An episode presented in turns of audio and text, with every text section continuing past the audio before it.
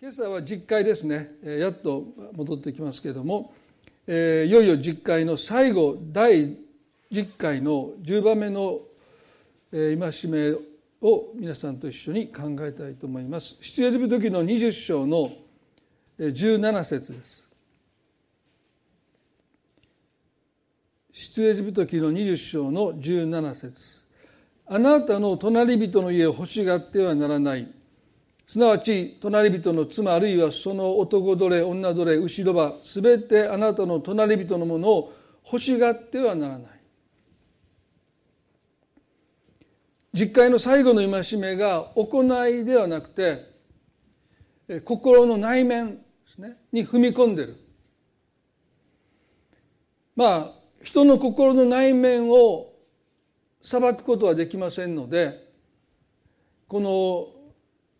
実会に果たしてどんな意味があるのかなっていうふうに思う方がいるかもしれない。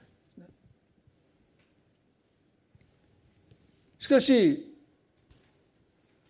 たった10の戒めの中のそれも最後に裁けないあなた人のもの欲しがったでしょうって言ってその人を裁くことのできない戒めを持ってきたというのは聖書の人間理解に深く根ざしていると思います結局のところその人が心の中で何を願うのかによって実会の1から9が守られるのか破られるのかが決まってしまうということですね。ですから戒めっていうのは結局は守る人の心次第なんだっていうことですよね。ですからもし正しい願いを持って生きているならば人を束縛するルールなんてそもそもいらないわけですよね。ですからこの実会の最後に欲しがってはならないということはね間違ったものを願ってはならないという意味ですよね。間違ったものを願ってはならない。それは人はどのような人間になるのかっていうのは何を願って生きているのかによって決定します。これが聖書の人間理解ですね。高尚な思想あるいはイデオロギーも人を変えます。ね、あの人最近すごく変わったっていうのはですね、まあ、何かそういう思想にかぶれるとかあるいはあるイデオロギーに感化されてあの人全然別人のようだっていうふうになるんですけどもでもその人の内面が変わったかというとクエスチョンマークですよね。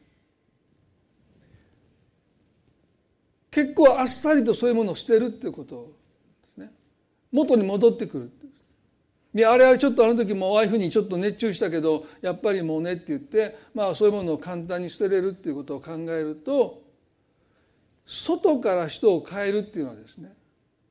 難しいですね。人を内側から変えていくっていうことを考えると願いっていうものが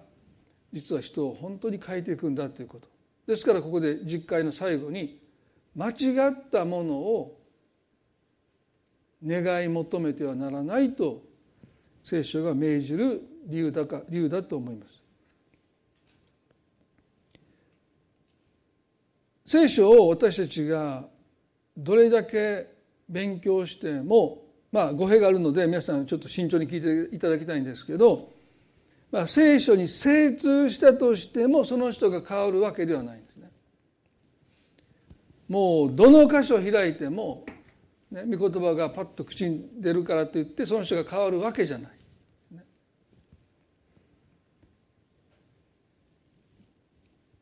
私たちが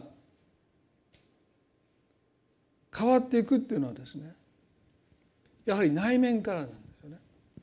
ダラス・ウィラードは感情の力ということについてこんなふうに言いました。感情は人間生活にとって一番祝福であり同時に一番の問題です。人は感情なしに生きれないのに感情のせいで生きるのが難しいのです。そのためキリストにある霊的形成にとって感情は重要な位置を占めます。個人が神へと回復されていく時感情も新しくされなければなりませんと。言いましたまあ私の個人的な見解ですけど今までこの信仰生活と感情っていうのはですねあんまり関係がない、まあ、もっと言えばですね感情じゃないんですよ。信仰なんだっていうなんかわけのわからないフレーズをよく耳にしました、感情じゃない。信仰だ、まあ、皆さんそういうフレーズをお聞きになった方はもしかしたらおられるかもわからないですね。私からじゃないですよ。私以外の誰かが言ってるわけですけど感情じゃない、まあ、そうなんですよね。確かに。ある意味では。でもそういう表現の中で私たちは感情というものをどこか軽視してきた。人を変えていくのも人を動かすのを感情だとするならば私たちの感情が新しくされるっていうことがとっても大切なのに信仰と感情を切り離して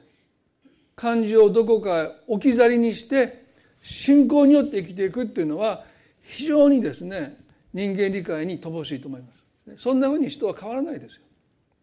宗教を持つのはできますよ宗教をね。キリスト教を宗教として信じる宗教として持つだけだったらそれでいいんですよ。でも私たちが神に似るものへと日々内側から作り変えられていくためには感情が変わらないと人は変わらないんです。ですから単にキリスト教宗教として私は宗教としてキリスト教を信じてますっていうんだったら全然それでいいと思います。信仰と感情は別物だって切り離せるんだけども私たちはそんなこと願ってないですよ、ね、イエス様に似るものに少しでも変えられたいというふうに私たちが信仰生活を捉えるならば私たちの感情が、ね、新しくされていくっていうこの経験はもうとっても大切だということですよねですから感情主義に陥るのはよくないと思います。まあ、今日例えばねもう神様を愛する気持ちにならないからもうっていうその感情に全てを支配されるのはよくないんだけどもでも感情っていうものを神様が与えてくださったわけですよね。ですから時に私たちは感情のゆえに、まあ、天にも昇るような経験もするし奈落の底に叩き落とされるような経験もします。ね、それが嫌でもうもう何も感じない方がいいもうフラットで、ね、喜びもないけど悲しみもなくてもうあまり何も感じないで生きたいということは人生の多くの祝福を見失いますよね。ですから神様は私たちが時にはもう有頂天になってもう天にも昇る思いになる時もあるし時にはもう絶望するということも一つの人生の豊かさの中で感情に与えた役割なんだろうと思うんですね。だからそれは神様が与えてくださっているので、まあ、それを大切に私たちは用いたい。それに支配されるべきでないけれども正しく付き合っていくということが、まあ、成熟しているクリスチャンの一つの、えー、姿なんだろう、まあ、そのためには間違ったものを願わないっていうことの裏側はね正しいものを願うっていうことも私たちは大切にしないといけない。でそれは来週お話します。今日は間違ったものを願わないということに特に皆さんと共に考えたいんですけどマタイの15の11の中にマタイの15の11でイエスはこうおっしゃった。口に入るものは人を汚しません。しかし口から出るものはこれが人を汚しますとおっしゃった。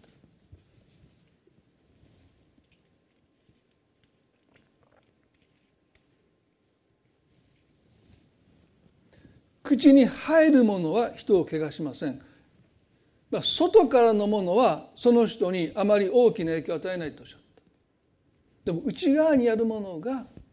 その人に影響を与えますよっていうふうにおっしゃったんですね。でこの文脈はですね、まあ、ユダヤ人の人たちは神様から、まあ、新明記の、まあ、レビ記にも新明記の14章にもですね宗教的に清いものと宗教的に汚れたものとはっきりと神様が区別した。ですから彼らは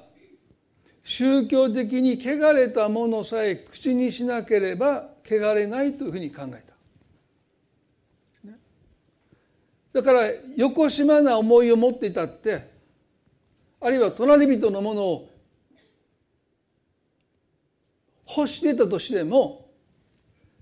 食べるものさえ気をつければ要は宗教的に汚れたものさえ口にしなければ人は汚れないというふうに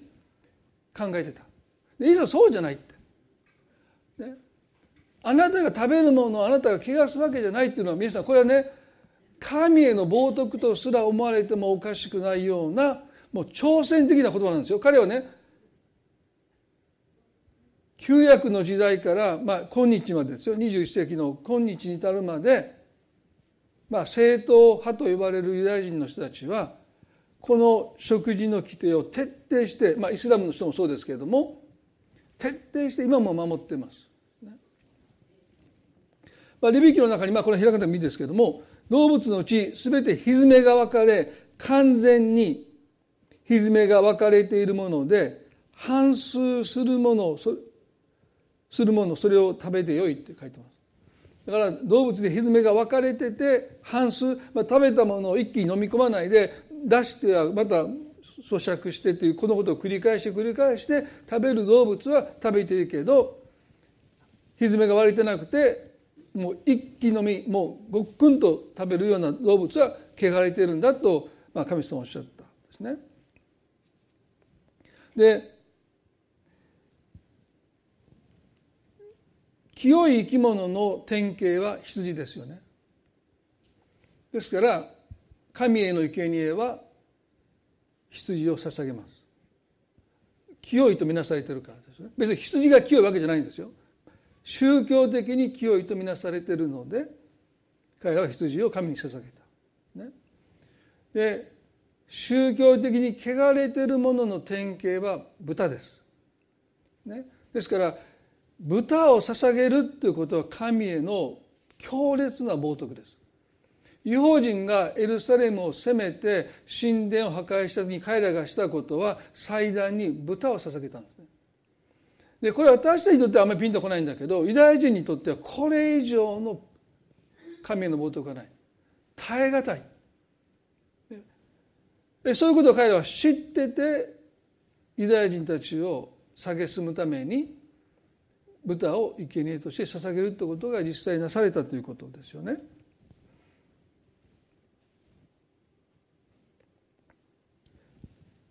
この神様がなぜ食べ物なのに清いものと清くないものをそんなにもはっきりと分けられたのか。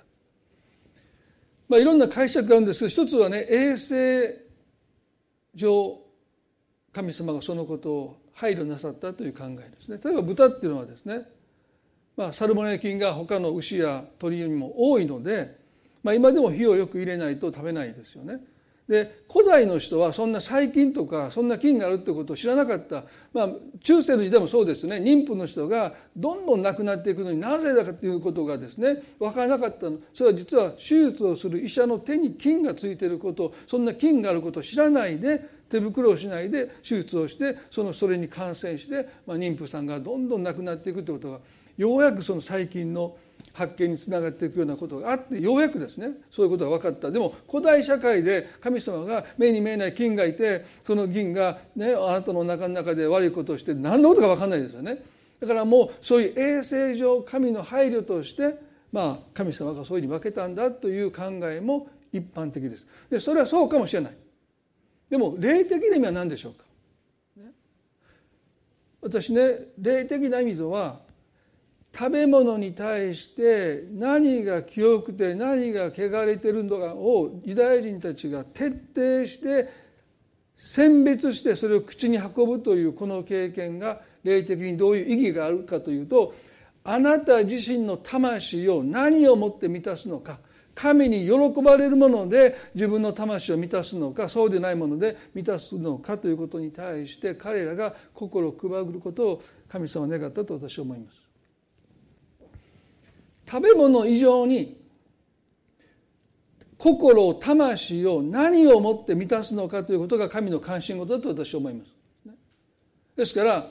いちいち食べるものに彼らが清いものと清くないものを識別して選別してそれを取り分けてそれを口に運ぶということを神様が命じたのは実は魂を何をもって満たすのかということに心配ることを願われた。豚のように雑食はダメだってことです。何でもかんでも口に入るものを飲み込んだらダメだって。それでお腹をいっぱいにしちゃダメだって。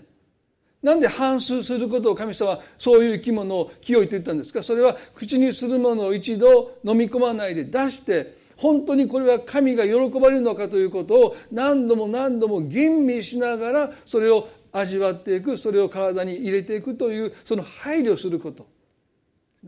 楽しければいいって。満足すれば何でもいいじゃなくて反数することそれを本当に吟味してこのことを神様は本当に喜んでおられるんだろうかということを何度も何度も吟味しながらそれを自分の魂に取り組んでいる取り入れていくというそういうことを神様が願ったゆえにですね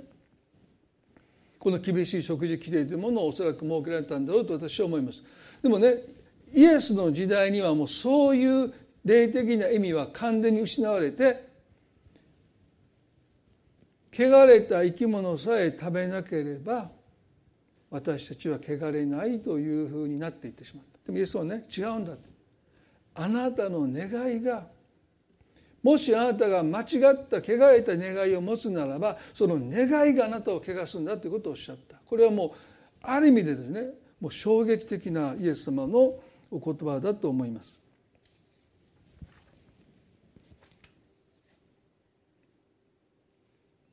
皆さんルカの15章のあの宝刀息子の中で前にも言いましたけどどうしても私たちが理解できない箇所が一つありますよね。父の財産を散財して使い果たして飢饉が来て食べ物に窮して友人を訪ねると豚の背を強いられた。その時彼はねこう書いてますよね。15の17で私はここで飢え死にそうだって。これはもうユダヤ人じゃないと分かんないですよね。餌にありつける丸々太った豚がそこにいるのになんで人間がそこで飢え死にするんですか？皆さんだったら間違いなく豚を殺して食べると思うんですね。なんで豚が餌にありつけてるのに彼はそこで飢え死にしていくのかというと豚が汚れた生き物なので豚を食べて汚れたものとみなされるぐらいだったら飢え死にすることを彼らは間違いなく選ぶんですよ。だからイエスの例え話を聞いてねいや豚がいるからそんな豚殺して食べたらいいやん生姜焼き何人分できるんだっていうふうにまあ私はこの歌詞読むたびに思いますよ。皆さんそうでしょ？でも生きるか死ぬかになった皆さんだってでその辺になって石持ってきて「ごめんねピーちゃん」って言ってもうバーンってやってね生きていくために豚を食用として多分取ると思うんですよね。豚がそれでブヒブヒ言いながら稲米食べてるのに死に絶えていくなんてちょっと想像できない。でもユダヤ人の人たちはそイエスのこの話を聞いた時に誰も違和感を覚えない。いや豚がいるから食べたらいいじゃないって誰も思わない。それが彼の誇りでした。汚れたものとみなされるぐらいだったらそれを口にしないで飢え死にすることを彼らは選んだわけです、そこまで徹底してた。ね。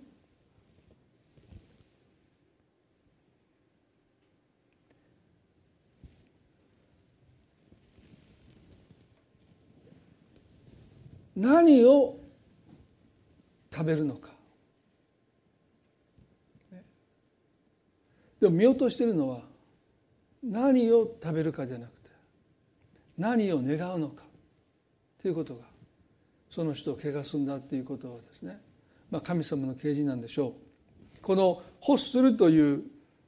10回の最後のこの言葉はですね貪欲とも訳されます。欲しいなっていうような願いじゃなくて貪欲。パトリック・ミューラーという方はこう言いました。この動詞は過度のあるいは統制されていない欲望を示しそれが望むものを手に入れるという行為につながりますと言いました。この欲しがってはならないというヘブル語の言語はですね欲しいという願いにはとどまらないんだって。必ずそれを手に入れるために行動を起こすというそういう類の願いあるいは欲望あるいは貪欲なんだ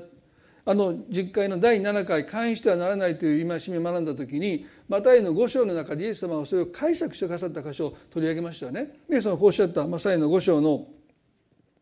28節であ27会員してはならないと言われたのをあなた方は聞いています。しかし私はあなた方に言います。誰でも情欲を抱いて女を見る者はすでに心の中で会員を犯したのですとおっしゃった。ユダヤ人たちはこのイエスのこの解釈を聞いておそらく納得しなかったと思います。実会は会員という行為を禁じているんであって心の中で女性を情欲を持って見ることを禁じているわけではない。罪を犯すということはこの実戒を破るということは禁じられた行為を犯すことであってあなたが言うように心の中でそんな思いを持って女性を見ることで寛容化したなんてあの実戒私たちに命じていないっていうふうにおそらく心の中で反発したと思うんだけれどもここで情欲という言葉がまたキーですよね。あの実戒の欲しがってはならないというあのヘブル語とほぼ同じ意味のギリシャ語をここで用いて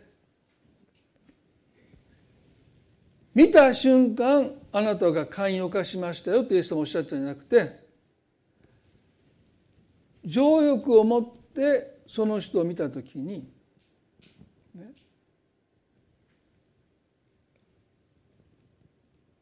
あなたは必ず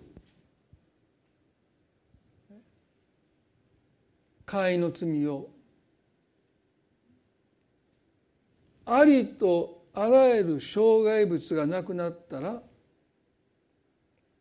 あなたは間違いなく犯すでしょうという。たまたま何かのことがあって踏みとどまった。あるいは邪魔が入ってそういうことが及ぶ前に、まあ、邪魔が入ったから未遂に終わった。でもある瞬間全ての条件が整うとあなたはもはや自分を律することができなくてその罪に対して突進していくでしょうだから見た瞬間罪を犯したという意味じゃなくてそのような情欲を持っているということはもはやあなたは自分で自分を律しない状態でただいろんな外的な要因であなたがねその罪を犯すことをとどめているようだけどそれはあなた自身の心じゃなくていろんな外的な要因があなたをとどめてるのであってそれがなくなったらあなたはもうともう突進していきますよってイエスもおっしゃった。ね、皆さん神様は私たちにその罪を犯しちゃダメだって言った私たちをがんじがらめに私は羽交い締めにしないですよねそんなこと神様絶対しない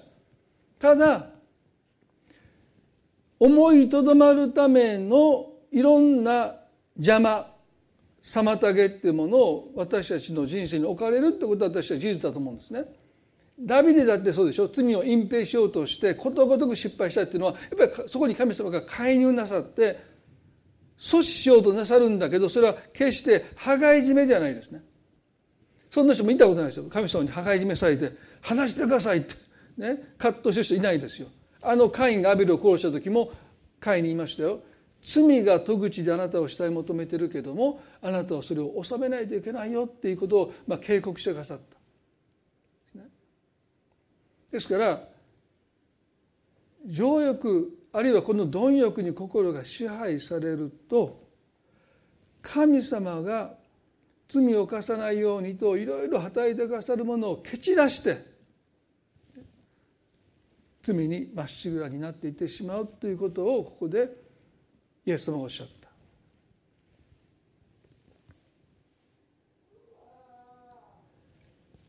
トーマス・ロングでしたこう言いました想像力に根付き考え行動を支配し人間関係を人間関係を影響しますと述べています。ここで想像力という言葉が出てきます。神様は全ての人に想像力を与えてくださったんですね。それは小さな子供が将来大きくなったら、まあ、例えばサッカー選手になりたいなとか野球選手になりたいなとかですね、まあ、こんな人になりたいなということを、まあ、想像する力ですよね。ですから多くの小説も多くの文学作品も人間の想像力実際に起こったわけじゃないけども、まあ、例えば宇宙に行くなんてね月に行くなんてことだっておそらくもう想像すらできないことを誰かがあの月に行けたらいいなっていうことを願い始めてそれが膨らんで膨らんで膨らんでですねやがて実際に人が月に行くようなことをですね。まあだから想像力の力ってすごいですよね。もし神様私たちに想像する力を与えてくださらなければ今私たちが目にしているほとんどのものは形を持たなかったと思うんです。で神様のそれは賜物ですよね。良い未来を描くこともできるし悪い未来を描くこともできるんですね。で願いが想像力に根付いた時にものすごく大きな力を持つわけですよね。その人は一日中頭の中で願ってることが実現する光景を思い続けるわけですよね。それが良い願いであるならばそれは素晴らしい結果もか分からないけど間違った願いを持ってその間違った願いが人間に与えた想像力に根付いてしまうならばその人思いの中でその間違ったことが実際起こることをずっと考え続けてやがてそれがもう私たちの心の願いを欲望に変え欲望を貪欲に変えてきます。でも貪欲に変わった瞬間にもう私たちは自分で自分を律することができない状態。だから聖書が隣人のものを欲しがってはならないと命じるのはね間違ったものを願う時にその願いが想像力に根付いてしまうならばもうあなたの頭から四六時中そのことが離れないでそれを手に入れた時のことをずっと想像し始めてるうちにこの罪の貪欲の問題はそれがもはや自分のものだと思い始めるんですよね。隣人もなのに貪欲に支配されるとあれ俺のものだってずっと頭の中でね思い描いてるうちに人はそれを自分のものだと思い始める。ヤコブの4の2でこう聖書が教えますよ。あなた方は干しても自分のものにならないと人殺しをします。熱望しても手に入ら手に入れることができないと争ったり戦ったりします。自分のものにならないのはあなた方が求めないからですとおっしゃった。あなた方は干しても自分のものにならないと人殺しをしますと、まあ、ちょっと極端なようですよね。みんながみんなそうするわけじゃない。でも今世界で起こっていることはまさにそういうことですよね。あのウクライナという国はロシアのものだってそれはおそらくねこの戦争の口実として言ってるんじゃなくて本当にそう思ってると思うんですよね。だから何千人が市民が亡くなってもやめないっていうのはですねそれは人のものを奪っているという感覚じゃなくて自分のものを取り返しているという感覚なのでおそらく夜眠れるんでしょう。あれがもし人のものを奪っているっていう感覚でそこでたくさんの人が亡くなっていくと、まあ、多分夜眠れないんですよね。でもあれは私のものを奪われてる。それを取り返してるんだというその中で多くの犠牲が出ても、まあ、おそらく夜眠れると思うんですよね。ですからヤコブが言ったのはそういうことなんですよだから今ほどこのヤコブの言葉が私たちにリアリティを持って迫ってくることはないと思いますよねあれだけの犠牲を払っても手をやめないっていうのはですね貪欲ですよ私のものを返せというそこに正当性があるので多くの人が犠牲になっても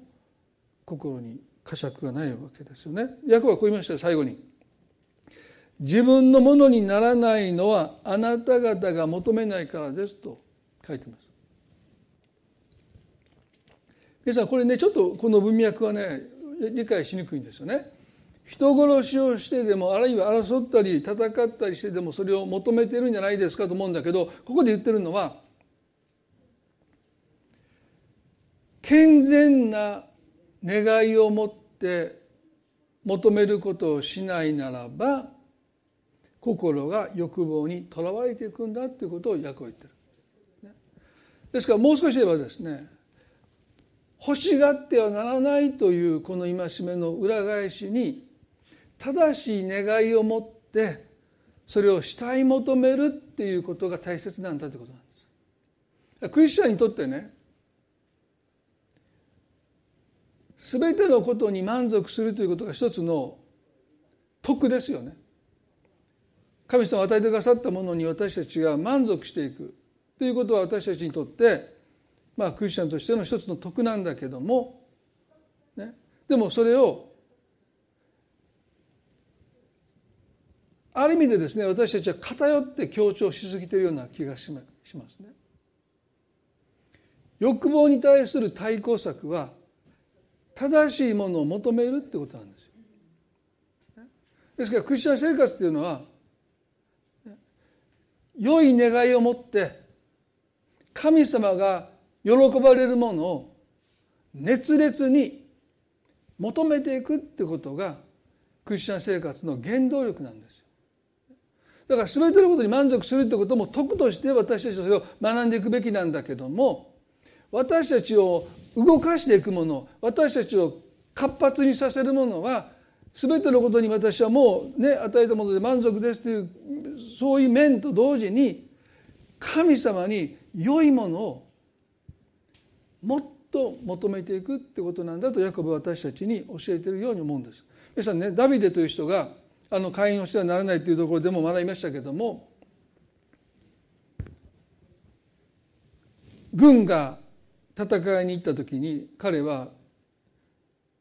王宮にとどまったことが聖書に書いてますね。で本来イスラエルでは王が都市を行っても、ね、前線で戦うわけじゃないんだけども一緒に戦地に赴いて、まあ、陣頭指揮を取るというのがイスラエルの軍の在り方でしたけど彼はその時も行かなかったんですね。で王宮で、まあ、暇を持て余している時に、まあ、屋上からバテシャバが水浴をしているのを見てあの女性は誰なんだということを部下に調べさせますと、まあ、彼の部下ウリアの妻だということが分かった。でそこでダビデは当然隣人のものを欲しがってはならないという実家にましがあるので、まあ、それは妻も含まれますよねですから当然もうそこで彼は身を引くべきだったのにバテシェバを王宮に呼んで性的な関係を持ちました。ねまあ、その後バテシェバが妊娠していることが分かって彼は狼狽するわけですそして隠蔽工作を画策するわけですけどもことごとく神様がそれを邪魔なさったので、まあ、最終に彼はですね、まあ、夫のウリアを戦地で敵の手によって殺されるようにと仕向けて、まあ、自分の罪を隠蔽したわけですよね。でも神様は預言者ナタンを使わしてある例えを話された。裕福な人がいてたくさんの牛と羊を持っていた貧しい人は一匹の一頭のメスの羊しかいなかった、ね、旅人が来て、まあ、ユダヤ人は旅人をもてなすというのが一つの義務でしたから金持ちの人は自分のたくさんいる牛や羊から一頭を取って殺してほふらせるのを惜しんで貧しい人のメスの羊を、まあ、これはバテシャバですけども取り上げてそして旅人にほふらせて感謝された。ダビデは身を震わしてそんなことをする男は死刑だと言ったその瞬間に預言者ナタンはそれはあなただと言いました。神様はこの後ダビデの罪を責めるんです。あなたが敵の剣でウリアをあなたが殺したんだって言いました。ダビデは敵によって殺されたので残念だけど仕方ないって罪の過食に過酌に悩まされることがないようにそんな姑息なことをしてですね罪と向き合ってこなかった。でも神様はっきりとねあなたが敵の剣をあなたが持ってあなたがウリアを殺したんだ。そして彼の妻を取ったのだっていうふうにおっしゃった。でその後ですよね。これ第二サムエルの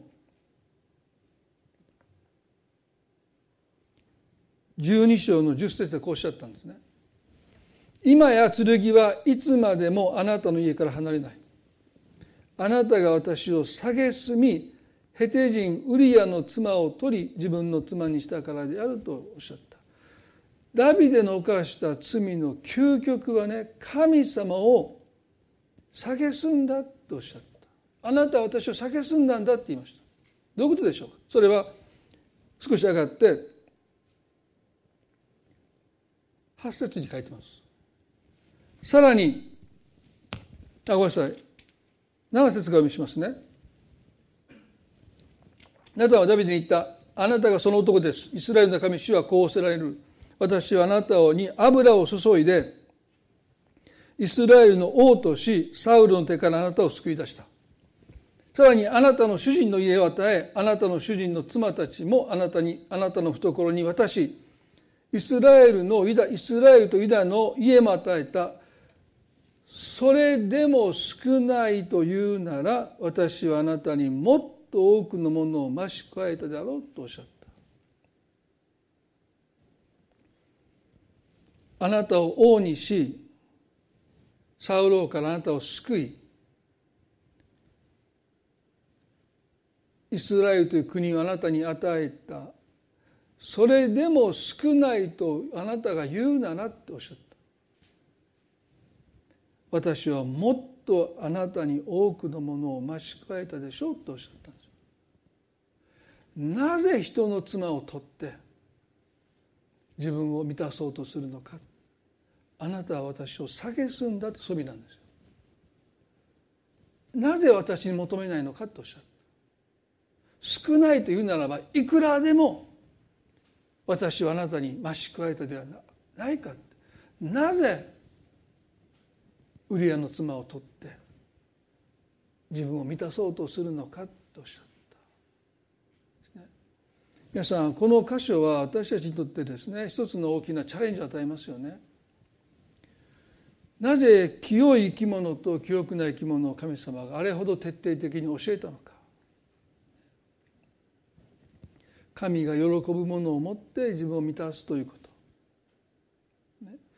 神様を礼拝するっていうことはそういうことなんですよね。何をもって私たちが満たされていくのかっていうことが礼拝なんですよね。ですから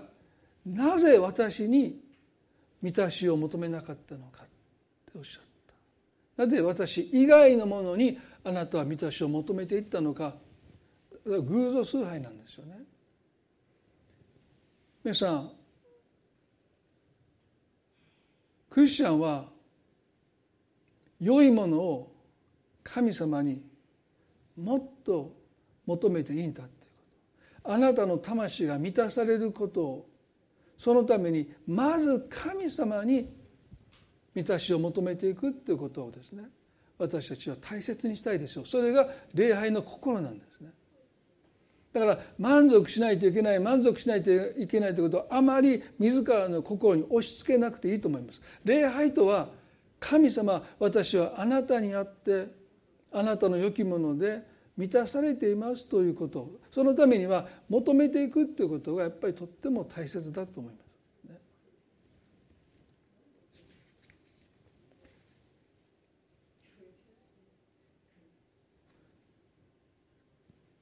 ルカの15章に最後戻ってこの法と息子の改心においてですねルカの15章の16節でこう書いてますね。彼は豚の食べる稲子豆で腹を満たしたいほどであったが誰一人彼に与えようとはしなかったしかし我に帰った時彼はこう言った父のところにはパンの有り余っている人が雇い人が大勢いるではないか。それなのに私はここで飢え死にしそうだと書いてますね。彼はね自分の罪に気がついて悔い改めたわけじゃないですよね。彼は豚の食べるイナゴ豆で腹を満たしたいほどであったと。俺は一体何をもって自分を満たそうとしているのかということに気がついた。こんなもので自分を満たそうとしている自分。そのことに気がついた時に彼はね自分が父の息子であることにも気がついていき父の家にはパンの有り余っている雇い人が大勢いるではないかということに気がついて彼はパンを求めて父のもとに帰ってきた。ですよね。ですからまだこの時点で彼は自分の犯した罪がどれほど神様に対してあるいは父に対してひどい罪なのかということを気がついて本当に後悔して早く死んでくれって父に言ったことそういったことを悔いて帰ってきたわけじゃなくて何をもって自分を満たそうとしているのかということ豚の食べてるイナゴ豆で自分を満たそうとしている自分にようやく気がついて彼はこんなもので満足するのは本当の私じゃないって、ね、父の家には私を満たしてくれるパンが有り余ってるではないかということに彼の心がようやく向いて父の家に帰ることを彼は決心した。皆さんクリスチャンが本当に神の方に、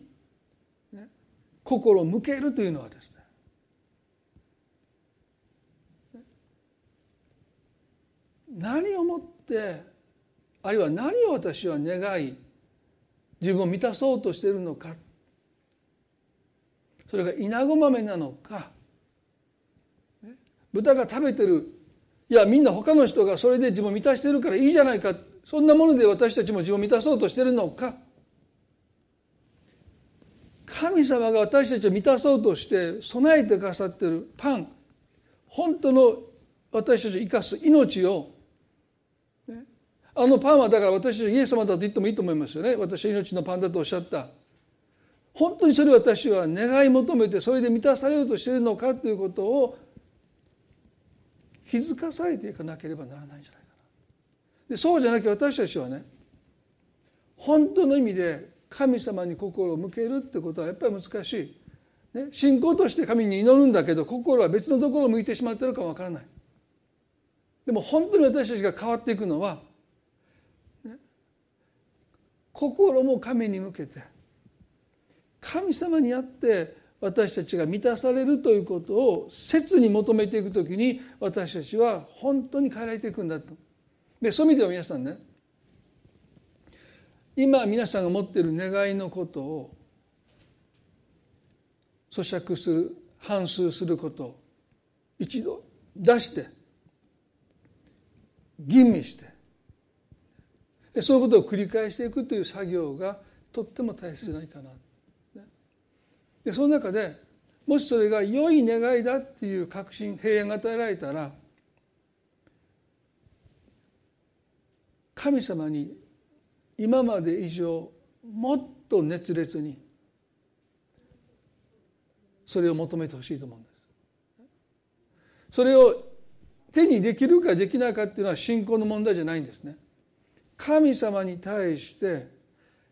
満たしを求めて心を向けていくということが礼拝なので、ね、実会のこの最後の戒めに対する私たちの対抗策というか、それは何ももう求めないで全てのものに満足して生きていくということではなくて、まあ、それも大切ですけど神様にあの法と息子がパンを求めていったようにそしてやがてその結果として父と出会っていくように私たちも良きものを求めていくと必ず神様にたどり着くんですよ。ね、それは神が良きものを作ったのでそれを私だからいきなりそれを飛び越えてねもう神様をもう私は神様だけを下へ求めていくっていうのはできるかできる方はしていいんだけどなかなかそれできないでしょだから私たちが本当にここで願うことそれが良いものであるならばそれを神様に求めていくことを通してやがて私たちは神様にたどり着いていくんだということを覚えたい。ですからもっと私たちは欲望ではなくてまあだから古代ギリシャの恐怖たちはね神を欲望するという言葉を使ったんですよね。神様を欲望していくもうあなたなしには生きていけないもう全てのものが見えなくなるぐらいにもう神様に私たちが心を向けていくということが礼拝なんだって言いました。私たちそこにすぐに行けないかわからない。ですね。でも良いものをもっと熱心に神様に願い求めていくってことを私たちは大切にしたい。だから神様があなたの心に願いを与えてくださったならば反芻して咀嚼して吟味してそれが良いものであるならば神様このことを私にもっとお与えください、ね、そういう願いを神に持っていくということこれが一つの大切なことだろうと思うんですね。来週このことをもう少しご一緒に考えていきたいというふうに思います。それでは少し目を閉じていただいて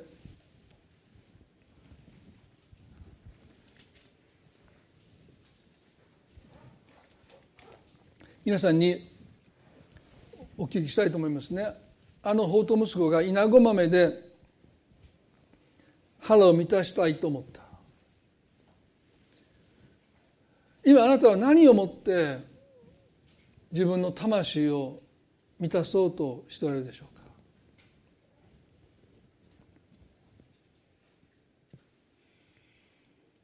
一度心から出して反芻して神の前で正直に問うて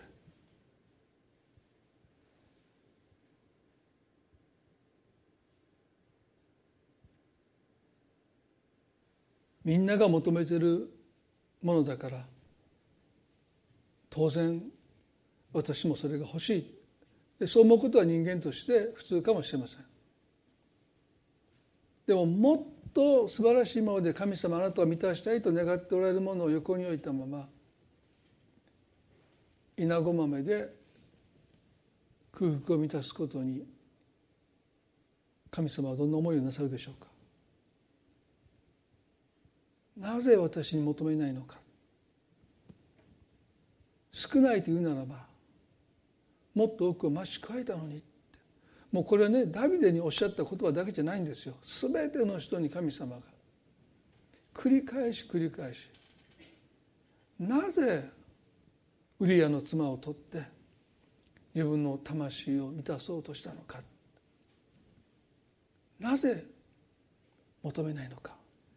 役を言いましたよ。あなたが自分のものにならないのは求めないからだって神様は皆さんの心に願いを与えてくださっていると思いますその願い。を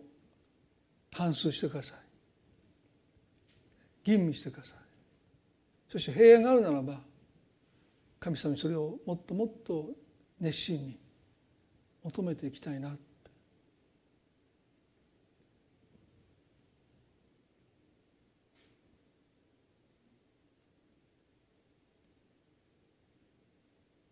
一言祈ります。イエス様。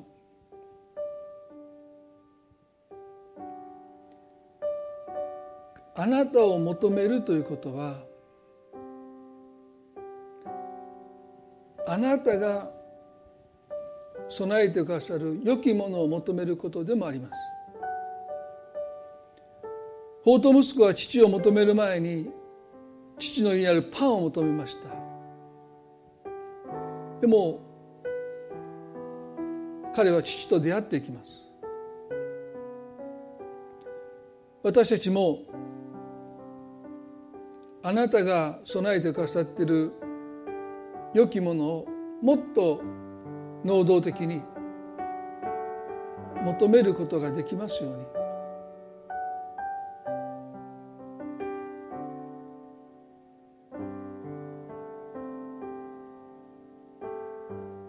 あなたは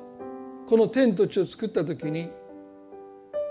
全てのものを見て非常に良かったとおっしゃった。もちろん罪が入って悪が入って。でもあなたは良いものを作られた神様で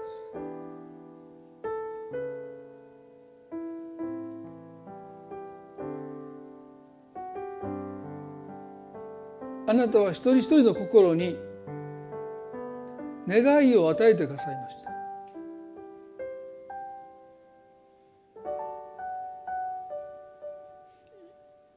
た。しかし罪私たちに悪い願いも与えます。神様どうか私たちが願いというものを押し殺して生きるのではなくてただ御心がなりますようにというだけでなくてあなたが与えてくださった良い願いをもっと大きくしていくことができますように。人の役に立ちたいという願いをあなたが与えてくださったならばその願いを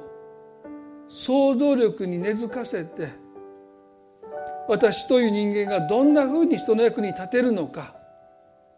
思い描きながらその願いをもっと大きくしてその願いから行いが自然と生まれてくるように。クリスチャンだからといって聖書が言ってるからといってあることを行うのではなくて大きな願いによって私たちの心が捉えられてもっと自然と行いが私たちから出てくるまで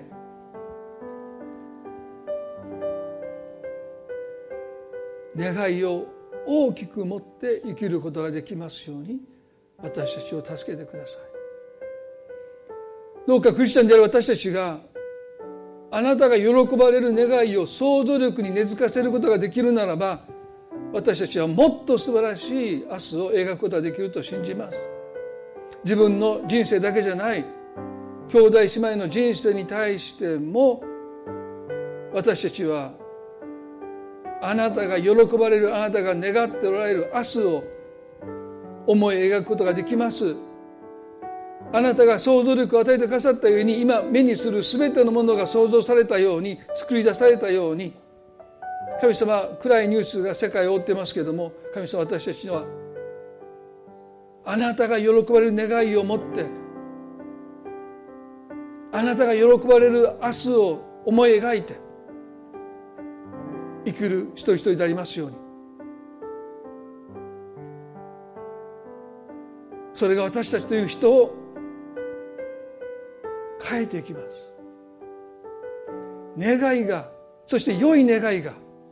あなたが喜ばれる願いが私たちを変えてきます。願ったものを手に入れるかどうかも大切ですけれどもでもこの願いのあなたが思われる働きは私たちを変えるということですから。主よ一人一人が良い願いを持ってその願いによって影響されてその願いによって内側から作り変えられていく。この幸いにますます預かることができますように助けてください。この礼拝を覚えて感謝します。この一週間の歩みを主をどうぞ覚えてくださってあなたが多くの気づきを与えてください。押しこ押しこらえていた良い願いがあるならば主よその願いをもう押し殺すことがないように。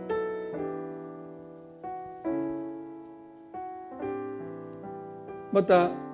間違った願いで自分を満たそうとしているならば法と息子が我に帰ったように私は神の子です。神にあがなわれたものです。こんなもので私は満足してはならない。こんなもので自分を満たしてはならないということにどうか私たちが気づかされますように。心の向きを神様は少しでもあなたの方に向けることができますように助けてください。何を願うのかが私たちを変えてきます。そのことを今日私たちは共に覚えることができました。感謝します。愛する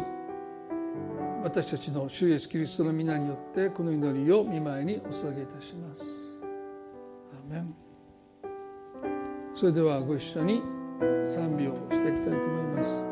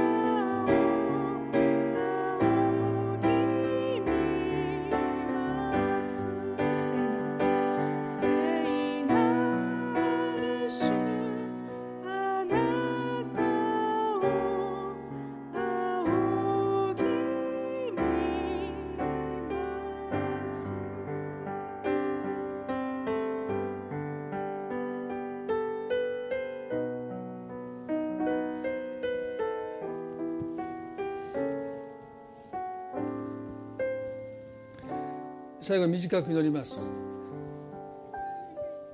今朝皆さんの中で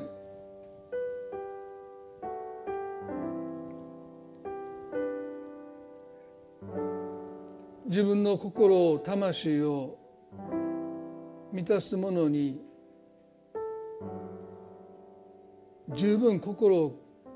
配ってこなかったな。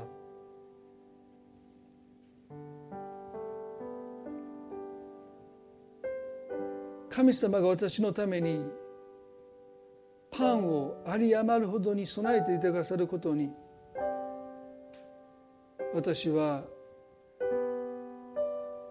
気がついていませんでした。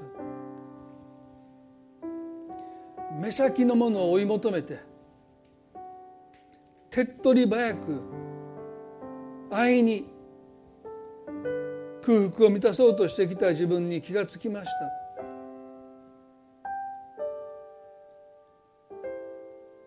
でもここじゃない。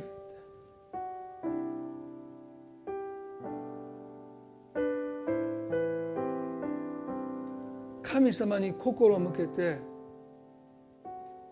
神様が備えてくださるものによって満たされるというその旅が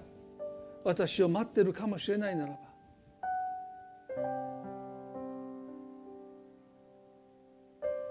今目を留めてるそのイナゴ豆から目を離してまだ目に見えることができませんけどそこに必ずあると信じて神様あなたのもとにあなたに心を向けることができますように。神様は雇い人ですらパンが有り余ってるわけですからことされたあなたをその魂を満たすものを十分に備えてあなたを待っていてくださる。神様今日心をあなたの備えに向けることができますようにと願う方ですね。最後一緒に祈りましょう。今日その旅が始まっていくように祈りたいと思います。イエス様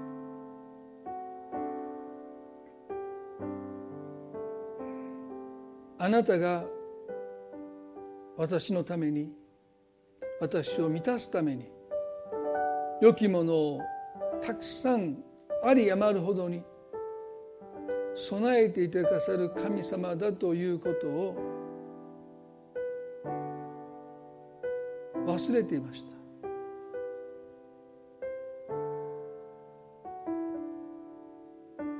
目の前にある稲子豆で自分を満たそうとしていました。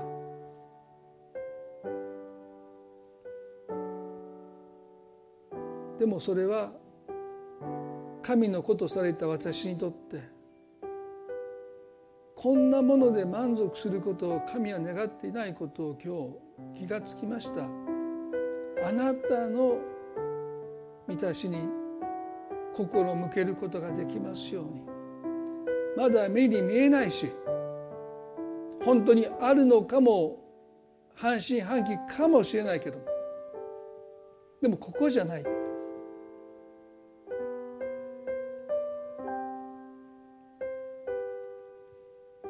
今日その一歩を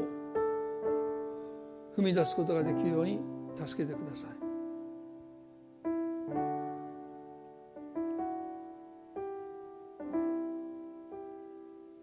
イエス様がその旅路を共に歩んでくださって。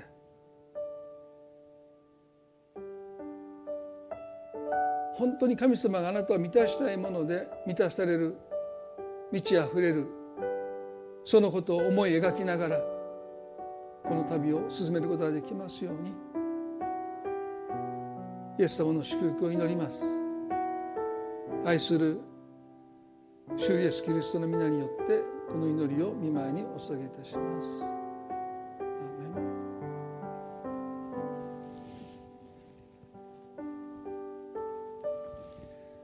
それでは今朝の礼拝これで終わりたいと思います。